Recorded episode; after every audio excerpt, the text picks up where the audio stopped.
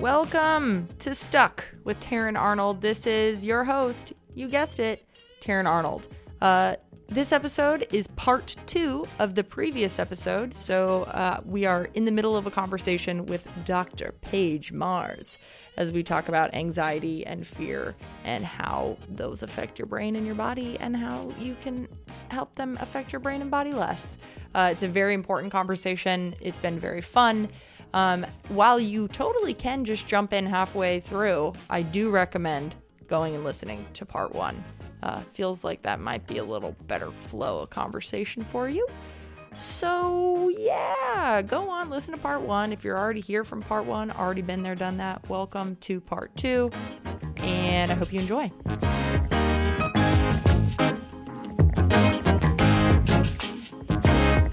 Is, um, give us give us some hope about retraining your brain. Um how does like okay. neuroplasticity work and and what can people who are generally pretty fearless or fearful sorry not fearless if you're fearless get out of here. We don't want you.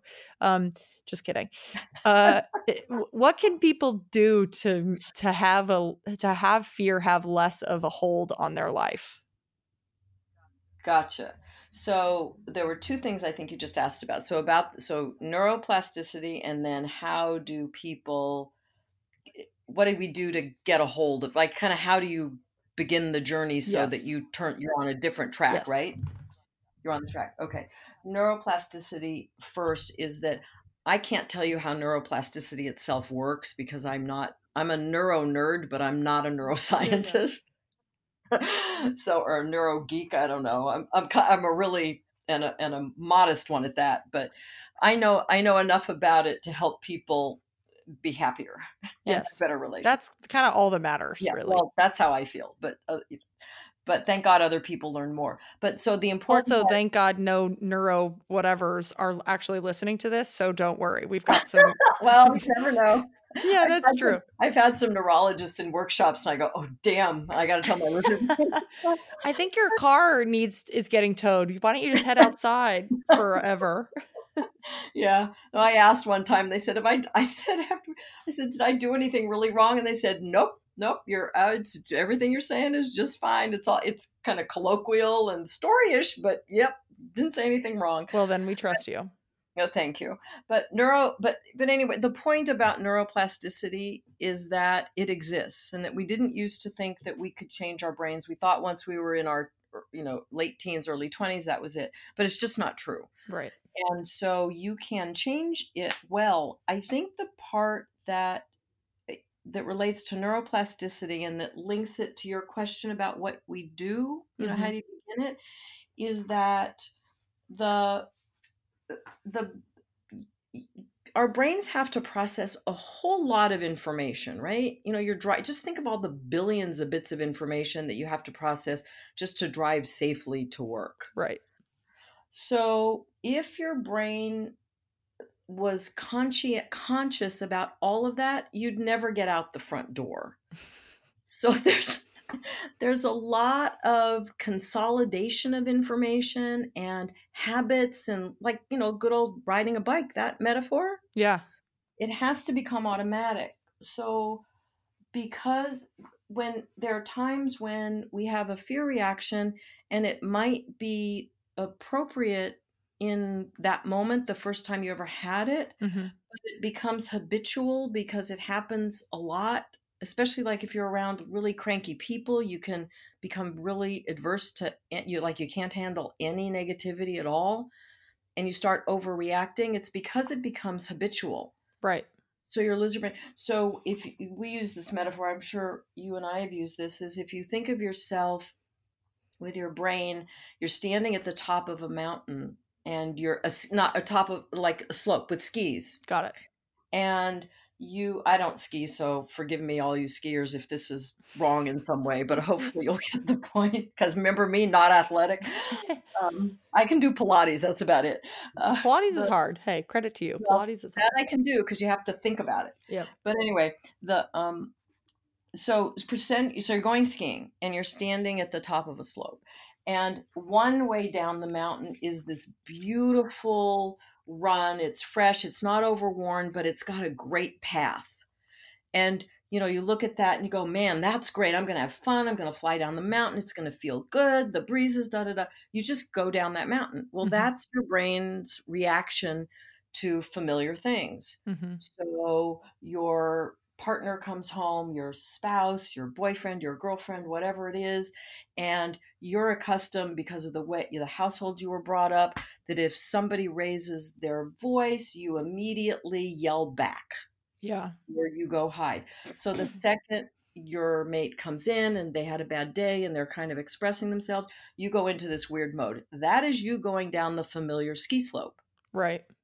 So what you're what you want to do and what hopefully this your exploration and this conversation helps people is you take a moment kind of you have a little self moment of self intervention self awareness and self intervention i call it you bust yourself Mm-hmm. and you say damn i want to yell at this person or i even already started yelling wait back up wait back up go back to the top of the mountain i think i'm going to try going down this other slope but the other Mm. slope is has trees and bushes because you're not used to going down that one Yeah. and it's harder wow, that is a great analogy.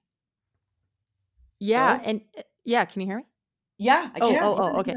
Uh. I, I- I that's an amazing analogy because so much of like why people I feel like don't go down the other slope or take the alternative path is actually fear. But what they're not realizing is that that path is going to get them to master the bigger fear. It's like there's, you know, it's it's like choosing the easier path just to you know be it's like instant gratification is like just Yeah. going the way that you always go and doing the easier thing and getting mad and blowing up and crying and the whole bit but yep. there's a scarier but better path to the left if you just move your skis over um but you see the trees and you see the rocks and you see all the things you're like oh god this is going to be Right. rough. But it's better. Maybe the path is like a lot nicer once you get through the scariest well it of and if it's too scary you go wow i want to go down there but i'm going to get some help right. you know you find you do all of that stuff. And the and of course the kicker in all of that is that going down the familiar path once it becomes a habit like it is often with a recurring panic attack or something like that or just that high level of anxiety then it becomes it's you're you're down the slope in this sense the ski slope is may not be quite the best metaphor because i imagine it's hard to stop skiing once you go down the slope. My my therapist talks about it as like craters like if you're on the moon and there are like Yeah. craters you can get in and get out of. So that's another way to look at it too but yeah yeah exactly. But but there is something also about the slope that is because it feels like it just takes you over right? Totally. Like you can't get there. But the truth is is that a very short distance down that slope there's a little place where you can pull off you know it's not a straight down slope that there's a way that you can um, interrupt it and say wait a minute i don't have to do this. Yeah. I have a choice, which takes me to the second part of your question is what do you how do you begin to do that? yeah.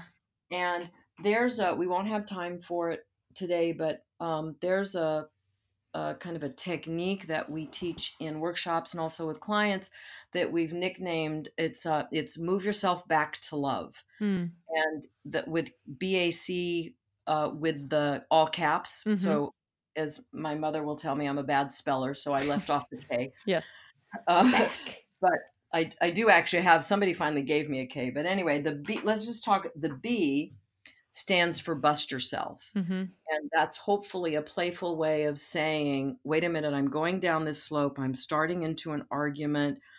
I'm going to notice what I'm doing. I'm going to go, wait, look what I'm doing. So, the first part of busting yourself is just noticing that you're doing it. right And you're going, wow, I'm yelling. Look at me. My stomach is in a knot. Gosh, what the? yeah what am I?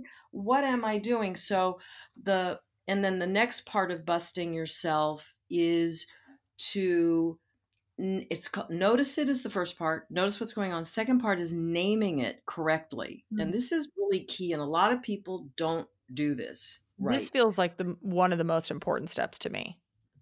The one right here? Yes, naming totally. it correctly? Yes. Did you want to say something about that before i say it? No no i want you to say it okay okay that was just my, little, so my little chime in to make people Mm, I love your in. listen to their headphones I know. We have a love fest, don't we? so the but the naming it correctly is about being able to say, "Oh, I get it. My lizard brain's awake," or "This is fear," or "My vigilant self-protective system came on board." It's and when you do that, it actually and there's research done, I believe it was at UCLA, but where people are in the fMRI machine and they could see that when you name it for what it really is. And we'll talk in a minute about what happens when you don't name it correctly. Mm-hmm. But when you name it for what it is, it starts a shift in the hormonal system and a different part of the brain that releases the we call it GABA goo, G A B A goo. Uh-huh. Now that's not a technical word. GABA stands for some really long brain word. Yes. And but that I call it gabagoo. I heard that from somebody. But it's like a little blankie for the lizard brain. Oh. It helps calm. It says, no, no, no, we're okay. We're okay. I got this. You can go back to sleep. Oh. So it just begins that process. And and that's because you name you say wait i'm angry i'm frightened i feel threatened it's that. Now let's the opposite of that what most of us do yeah. when we go okay so yeah i'm angry you know i if you go back to the notice it i notice that i'm having uh, that i'm upset and i'm yelling mm-hmm. and then the next thing you go is yeah but i'm doing that because that guy's a jerk and he's pissing me off and he does need to be yelled at and how the hell is he going to learn not to treat me like that? Right so guess what now we have extra lizard brain material right yep so the the that's why I got so excited about the neurosciences and why that was at this this part of the neurosciences anyway, and why an educational program for people about this and how it affects relationships and communication is what my doctoral research was on because I got so excited about the potential for what that education gives us. Right. So that's that is, I love I love that I heard you just smack your knee like you're like so that's all I got. It was like a mic drop happening from afar. I don't know. I just felt it. it. I I know the sounds of your knee. I guess. Oh awesome. Oh okay. I think that what you just said is what people need to hear, and that okay. you can pause fear. You can not pause it, but you can lessen it. Like I love yeah. the idea of the little blankie on the on the little lizard. Yeah. Like understanding yeah. what it actually is I know it sounds like it won't do much because I remember I used to think that, but in the moment, your body responds so well to you right. naming and noticing and being clear right. about what the fear is and kind of busting yourself and having that moment. And it doesn't need to be mm. like a mean busting, like knock no. down the door in a cop show. It's like, no, this is like a hey, I'm checking in with you. I'm realizing what this is. This is yeah. some fear. Here's a little blankie. I'm going to be right here while we all calm down and then right. we're going to press on with our lives. Perfect. And you know what? And you said the third part of bust yourself. So the first part was notice it, second part's name it, third part is pause. Yeah. The pause is mm. so useful. Like think about how much in your life would be easier if you just held on for a second before you mm. reacted or did did anything. Like if you yep. just kind of slowed things down. Yep. That's your great grandma saying, count to 10. Yeah. that was am- correct advice. Oh, that's amazing advice. Um, okay, so we're going to look at a few of our listener questions. Do you have time, Dr. Paige have- Mars? I don't know if I like Dr. Paige Mars. I like the Dr. Aunt Page or the Aunt Dr. Page. Dr. Aunt Pagey Page. Yeah, Paging Dr. Aunt Page. Yes, I have all the time in the world for you and your gang. Okay, great. Um, my gang, I love that. Y'all are my mm-hmm. gang. Um, so let's look at a few of these. Let me see which one feels like it wasn't answered. And any ones that felt like they were answered, I'll call those out too. Um, so oh, how to identify fear when it's hiding. Yes. Good question. Amazing cue from the from the gang. Love what you guys are up to. Good question. Yes, I love that question. The the well, we've done some of the work of that, yeah. which is just knowing what kind of a body you're walking around in. Right. You know, if I I tend to think of my my true self, my whole self as being in this body, but I'm not my body. Mm-hmm. So we learn to manage our we're basically learning to manage this thing we parachuted into when we were born you know? So uh, part of it is what we've already talked about but the other part and this is oh i love this question um, taryn because it's one of the most illuminating parts of workshops that we've done where we have a conversation that's called masks of fear. Hmm. and the the imagine that the lizard brain in order to do its job has of self-protection even though it's very clueless about what you actually need protection from but Mhm. still it doesn't know that um, imagine that it has an entire hollywood wardrobe room at its disposal Ooh. and your every time your lizard brain wants to uh, protect you from something, especially the uh, the things that aren't quite as urgent as cars that are about to hit you or rattlesnakes that are about to bite you, but Yeah. they're more the the ones that you talked about, which really are the ones that we have to deal with. It's your boss, it's your coworker, Right. it's your mate, it's your parents, it's all people, human Mm-hmm. pe- the people we care about, right? So let so your lizard brain goes into this wardrobe, clo- this big Hollywood wardrobe, and it comes back out wearing the "I'm better than you" costume. Hmm. It, it comes out haughty and full of Ooh. oneself itself because because what's really going on is you're scared you're not enough in your new job Got it. and it does it wants to prove it. So the there are a gazillion um, what we would call masks of fear, and just kind of playing with and knowing. As a matter of fact, you know, you do your posts on Instagram, right, Yeah. Yeah. where people respond. Yes. You might. I, can I make a suggestion? please. I would. What if? What if you post? We'll talk about masks of fear a little bit more. What if you post? Tell us your lizard brain's favorite masks of fear and it's Mm. things like i get jealous um, i get greedy i pretend i know when i don't oh. i i um i i put on a fake smile and i hide yeah. i agree when i disagree i fight when i don't really need you know those are all little lizard brainy going into the wardrobe closet and coming back out wearing something that seems socially acceptable right. but it's not the real you Wow. That's an amazing. That that's a real. Yeah. I. I mean, for mine, do you still have masks of fear? Like, are you? Do you still have things that you you know that you like? kind of gravitate towards or are you just so floating above this world that you don't even that, Oh, do, do I still have a body?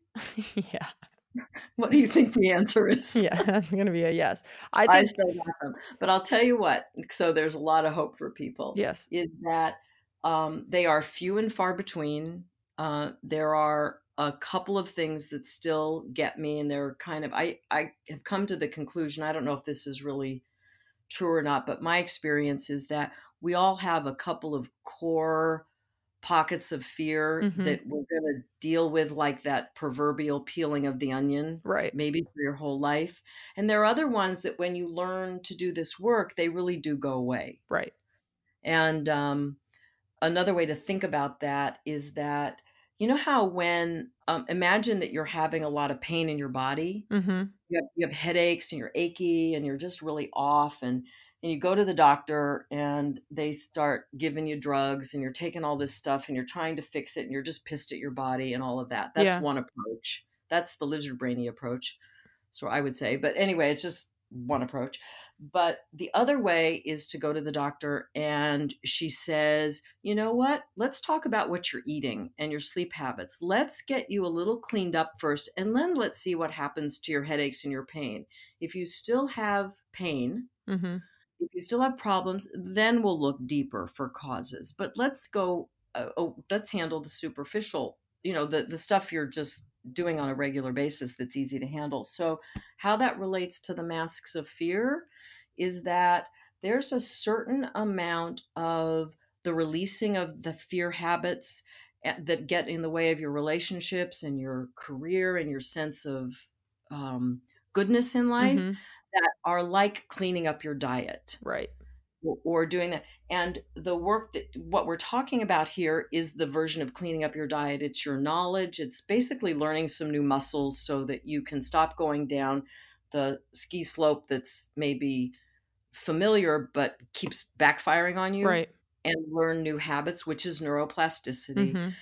and then the and again back to your question about the me there is that there are lots of things that used to frighten me like crazy that really just don't anymore that i think are a result of the fear version of cleaning up my diet Yeah.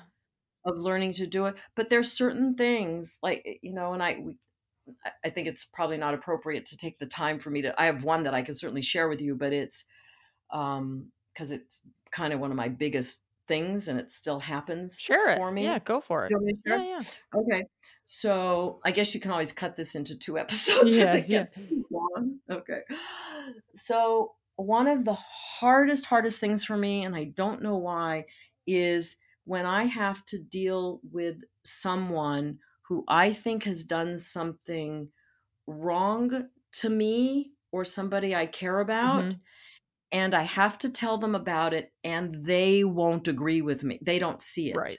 Oh, yeah. And they defend their actions Sounds and terrible. my body just fucking freaks out Mhm. and and on a scale of 1 to 10 it used to freak out a 12 and now it freaks out maybe a 2 you know or a 3 Wow. But it's still it's still there and i remember one time kind of the epitome of it was and i was even aware of the pattern and i just couldn't get it it just wasn't changing Mhm. at the time, but I had to um, talk to a printer to whom we had submitted some artwork, and they had gotten a little mock up, kind of a screenshot kind of thing for positioning, and then we sent the final art. This is back in the days before we just did everything digitally. Yeah. You actually had to send art. When was that? I know it's weird. I was like, I don't even remember, but and they had done the final work using the little mock-up that wasn't very good. It wasn't supposed to be used instead of the original art. Mm. And when called them up to tell them about it, they denied it and they said it didn't matter and all this stuff. So, and I kept having to talk to different people. And one time I was so overwhelmed with fear. I mean, my heart was pounding Mhm. my muscles, everything. I literally, you know, the office where our home office, you know, Yeah. there, and you know that your Uncle Don's desk and my are close, fairly close to each other Right. in there. I literally crawled under my desk and held the phone up over my head and said, I cannot do this. Please take this call. Oh my gosh. I just couldn't do it. And that's how, I mean, I was so, I mean, I'm actually, my heart's getting a little poundy talking Even oh about oh my gosh. Yeah. So that's for whatever reason, that kind of thing just is a trigger. I think I came in with it. I hope to God I don't, I have a com- some completely clear moments if that happens again. Mm. But I, so I, I think there, we all have a few core things. I mean, some of the stuff that you've been struggling with since you were a kid, you know that might be with you in less and less degrees for a long long time but Yeah. most of the things the stuff you don't have to be crazy about because the work you're doing it's not going to run your life at all and a lot of it 10 years from now you'll go wait a minute what was that i was afraid of Yeah. what was i doing Yeah.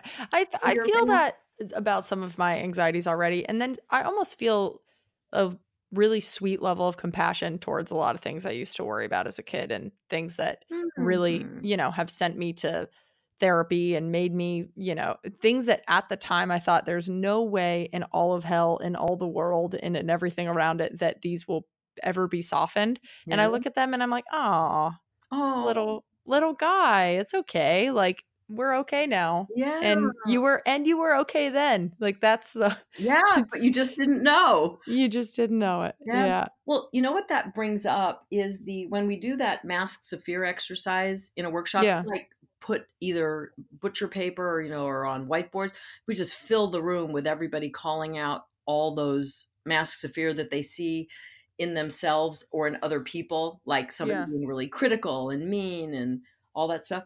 But we also do walls of what we call expressions of love. Hmm. And they're not masks because love doesn't require i mean love doesn't require a mask. Love just requires a smile right. and eyes. And that what you just exemplified when you're talking about the oh that's one of the, the expressions of love. It's tenderness it's warmth it's understanding.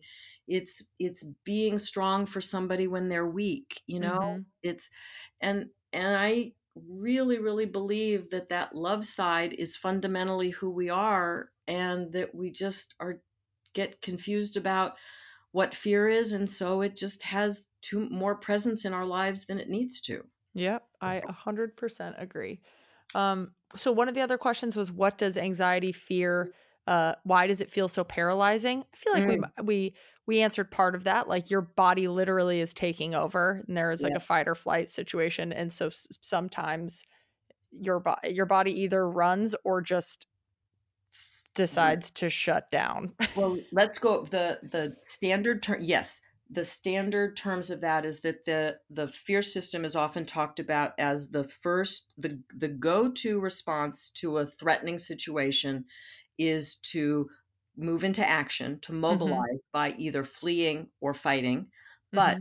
when fleeing or fighting are either not available to you sitting in a conference with your boss can't fight or flee mm-hmm.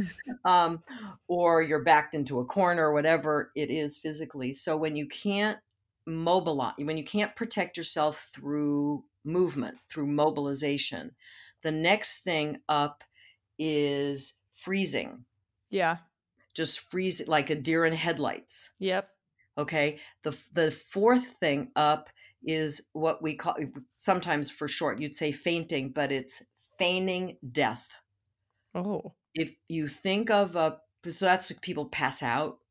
Got it. You know, and um the, and oh again, God, I hope I never get that. Well, I you probably won't. Where it where it it comes in for people who are under really extreme traumatic situations. Yeah. Real extreme trauma. But the but if you think of it where it comes from in the animal world, if a little um uh, I don't know, a little gopher mm-hmm. is.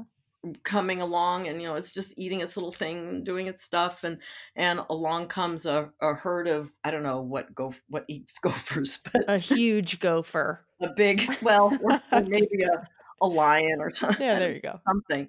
But at some point if it's if it's um, if it can't run it obviously can't fight. Fighting's not an option between a lion and a gopher. Yes. But running might have been but what if it can't run anymore and mm-hmm. it freezes? It could feign death. It could literally go down to barely a heartbeat or anything hoping that the predator will miss its presence. Oh. So when you say when the questioner, when your friend on um, Instagram says, why is it paralyzing? It's because, well, that's your neurobiology in the protective system. Mm, it's just another way to try to protect you. Exactly. Wow. Your body, bodies are smart cookies. Yeah. They are. It's kind of exciting. Yeah. With this one little design, I can't even call it a design flaw, but with this, what do you call it when it's not really a flaw because it needs to be that way, but it like a, like a kink or like a yeah well, it's the opposite know. of a silver lining. Oh. It's, the, it's the downside. oh yeah, what is that? Well, whatever. We'll spend the whole rest of the time talking about that if we try to remember.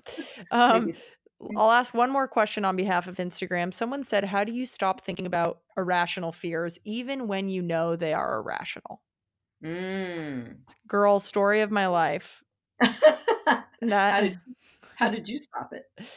How did I stop it? Um, I think pausing is probably a very, very useful part of that for me. Um, mm-hmm. I so my background on my phone right now. Let me see if I I don't know where I put it. I probably hid it from myself. Um, is it says you have a choice. I wanted to remind myself that I always have a choice to to choose. I always have a choice to go down whatever path I want. Very similar to the to the skiing analogy. Um, mm-hmm.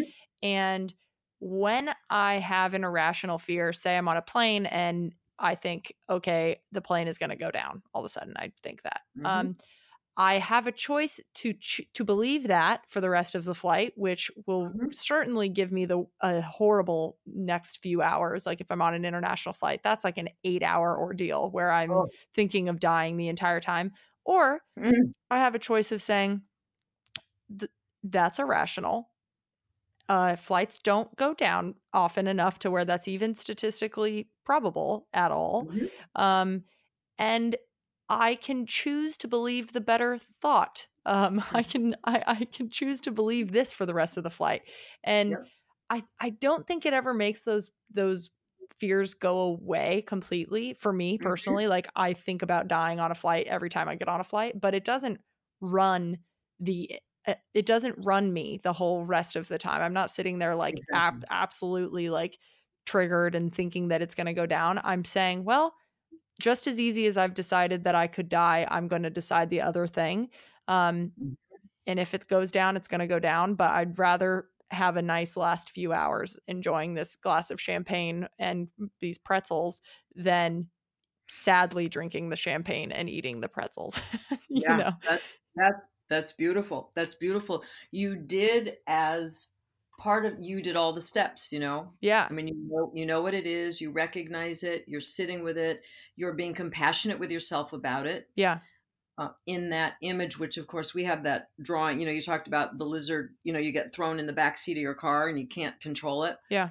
This is an example of um the you did what the goal is which is where you really want your lizard brain is strapped in to the passenger seat. Right. you want it able to reach the wheel in case there's a true emergency. Yeah. but other than that you just want it hanging its head out the window enjoying the air or sleeping or whatever. And so what you did in your thing is like your lizard brain gets in the passenger seat for a moment. Oh my god the plane's going to go down. We're terrible terrible. Wait a minute irrational and you what you did in your mental process then moves it back into the passenger seat where it's pro- it's not sleeping it's going to be it's a little more alert than that Mm-hmm. but it's looking at you going are you sure we're okay you know, Yeah. thing. but but it's not in control which is the point and part of what you did part of the description Taryn of the you your process there Mm-hmm. was something we hadn't talked about but after you pause you know you note you bust yourself you notice what's going on you name it you say okay i get it lizard brainy thing going on Mm-hmm. um, i'm going to take a breath i'm going to pause the next thing that when you do that what happens is the the your executive brain function comes back on more Right. it so you can which is also by the way the value of talking about it because you have in order to have the conversation we're having your executive brain has to function Right. You can't do it so but what you do is what we call a reality check Mm. you're going is it realist am i is the threat real or imagined You know, Right. if the threat's real lizard brain take it away but if the threat is not real or you can't do anything about it Mm. which is on a plane so that kind of thinking is part of how if you go back to your question there about how do you stop thinking about irrational fears Mm-hmm. that for that process you just described and the whole thing there is an answer there is though something sometimes i'm, I'm guessing there are people who have tried stuff like that and it's still not enough Right. for them and this would be a case a situation where there isn't a jet where we go to the art of it Mm-hmm. rather than the science of it, I think, where it's hard to generalize an answer. This is where you'd want to, or I would want to, inter, you know, talk to somebody and find out exactly what's happening. I think you and I have probably done this where you sit with somebody or you talk to somebody over the phone who, first of all, knows that your fear is just your fear Right. and who won't buy into it. That's really critical Yeah. but you whether that's a friend or a parent you know anybody who who can do that with you part of it is to kind of put the those uh, out of control thoughts into slow motion and talk not just about the thoughts but about what's your body doing what are the conditions what are the circumstances. So you do all of that and in the exploration of that you can usually find some place where you could intervene with yourself the Mhm. next time to Mhm. test it. But it, that's not generalizable for people, I'd say. That takes more trying to figure out where it is. Right. Yeah, yeah. And and the last note I would make on the irrational fear thing is that I know that what what, what the point I made is easier said than done. That's like o- Mhm. very obvious, but the more you respond to some fear in your life or some something with emotion, your lizard brain will fi- will find it for you in the future. Um, Mhm. and so if I say every time I go flying, it freaks me out, then my brain knows that when I'm boarding the flight, it's time to turn up. Like it's like, hey, Exactly. we're gonna pay attention now because this freaks Taryn out. So we're gonna we are gonna look around this entire plane for everyone that could possibly be sketchy, for any little window that looks like it might pop off. Like we're gonna do all the hard work for her. Um so it, it your irrational fears become exacerbated when you when you folk the more attention and energy and like uh Yeah. fear that you give them so Yep. if you really want to work on an irrational fear i would suggest having the opposite response to it when i go on a plane talking to myself very compassionately like really being in a good mindset really like knowing that it's irrational and doing the like muscle flexing as much as possible Mhm. because then your brain goes, oh, maybe she's not as scared of this as she was last time. And then the next flight, maybe she's significantly less scared. Like, I'm not going to pay attention as much. And then 30 flights later, me and the lizard are flying and we're having a great time and we're both having champagne and pretzels and nobody's worried Right. because we haven't worried about it in so long.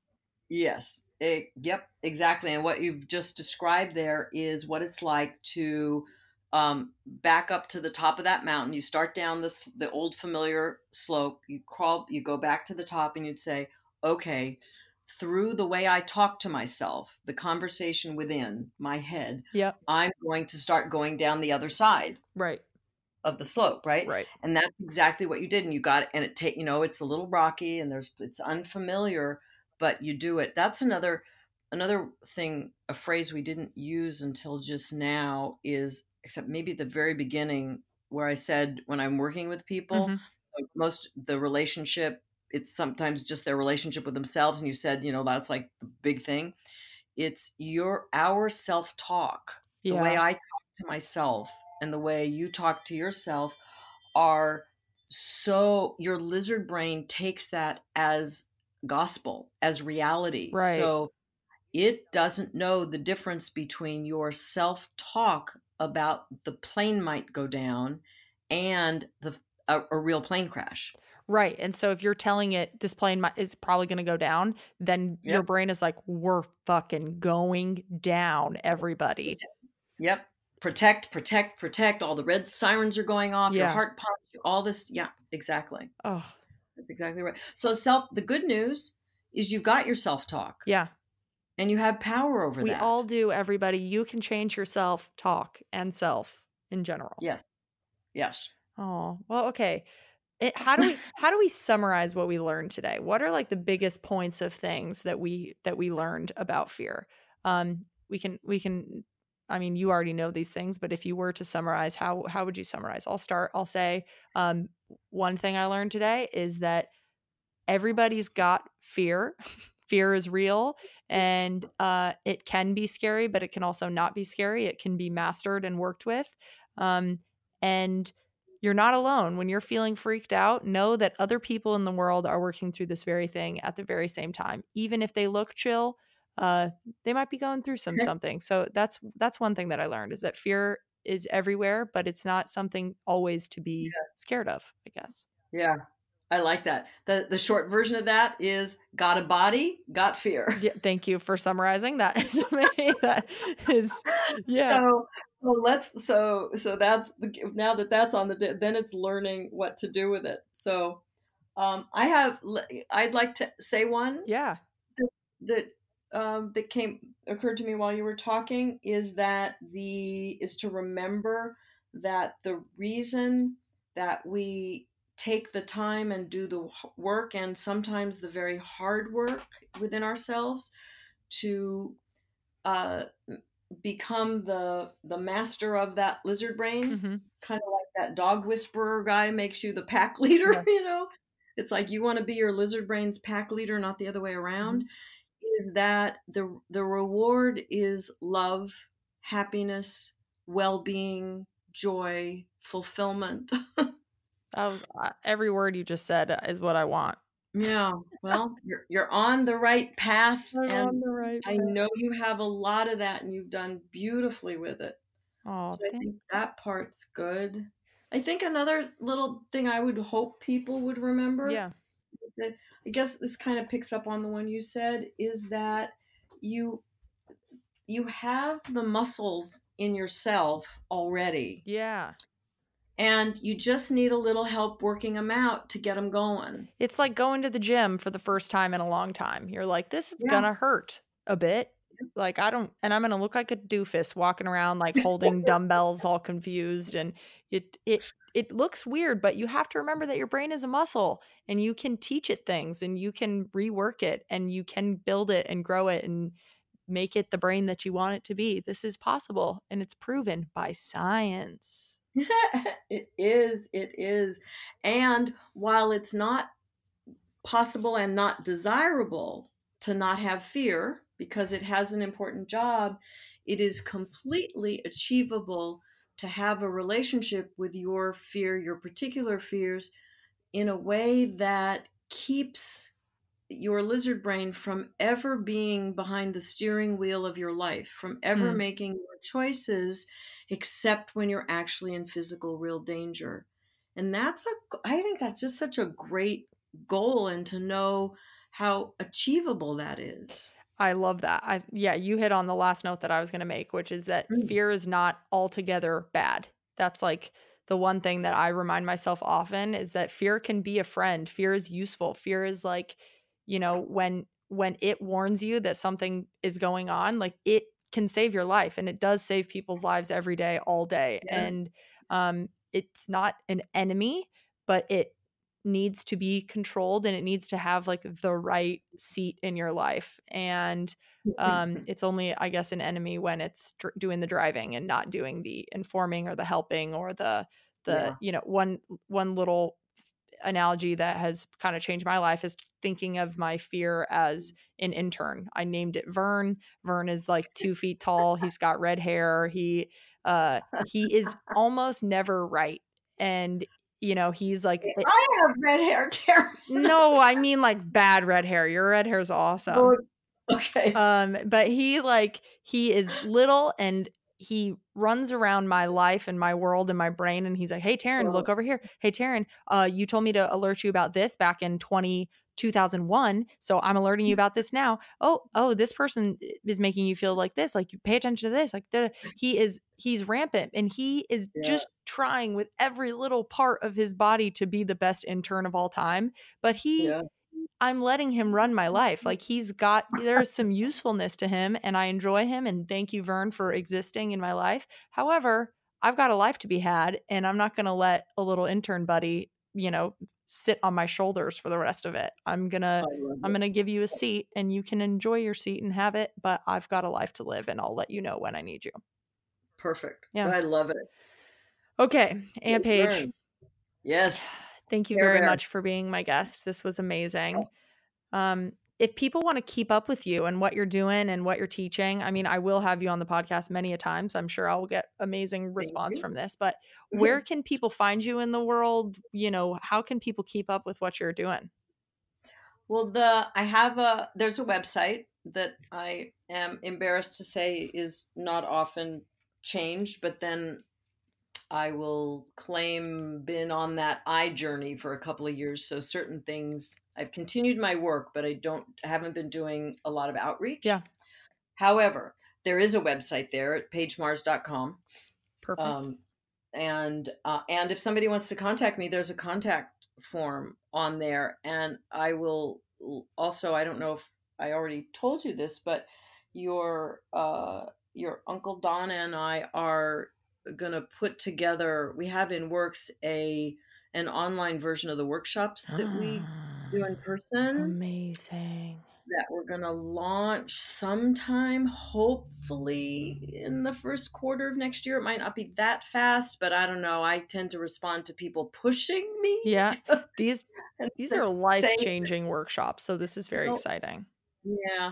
So if somebody wants to be informed about that, they probably um, they can send me a note on the email there. There's a a newsletter thingy to sign up for, but again, it says it's intermittent, but it's really intermittent. but I don't know. Maybe, maybe, maybe Tara Bear, you can nudge me to. I'll nudge you. Get active. Don't you again. worry.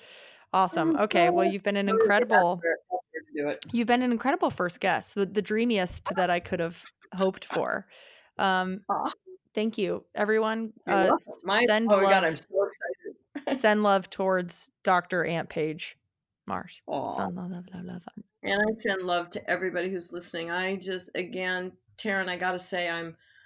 I mean, the the aunt of you in me is just so proud of you, Aww. and um, really, I gonna get this is where your mom would ask me if my why my nose is red and my tears are oh. happening but but you know i i am in all of i just because i know what you've been through and i know what it takes and i love that you're turning your own challenges into something that might help some I, I mean i don't think might but will is helping other people and i love the way you're doing it so that the aunt in me is so proud but also just as somebody as a professional who does the kind of work that i do and who looks at how much pain and suffering there is in our world because people don't know what to do with fear because they're stuck, mm-hmm. right? They're stuck in fear.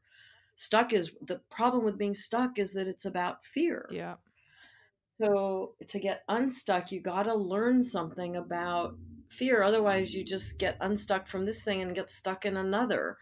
And so I really feel like your work is important and that you're going to make a beautiful contribution. And I know you said in your first podcast something about you don't finish things. Yeah. Sometimes I have a sneaking suspicion that those were good trials for you, things you were mm-hmm. doing before, but that you found your home or a home for the moment. Oh. Well, I hope so. Thank you. That means a lot coming from you. Oh. Um, I'll take that as an official endorsement, an official sponsorship from Dr. Paige Mars. Yes. I love it. I love it. Okay, awesome. Thank okay. you everyone for tuning in. Um, remember that I have a challenge for you going on for the next two episodes. If you leave a written iTunes review, which I, I would really, really deeply appreciate, uh, I will donate $3 to Make a Wish or to Special Olympics. So please do that. You can find me anywhere online. Just look up the Taryn Arnold um, including the TarynArnold.com, where I have a newsletter where I send this stuff out and more. Um, thanks again for joining. This was episode three of Stuck with Taryn Arnold. See ya.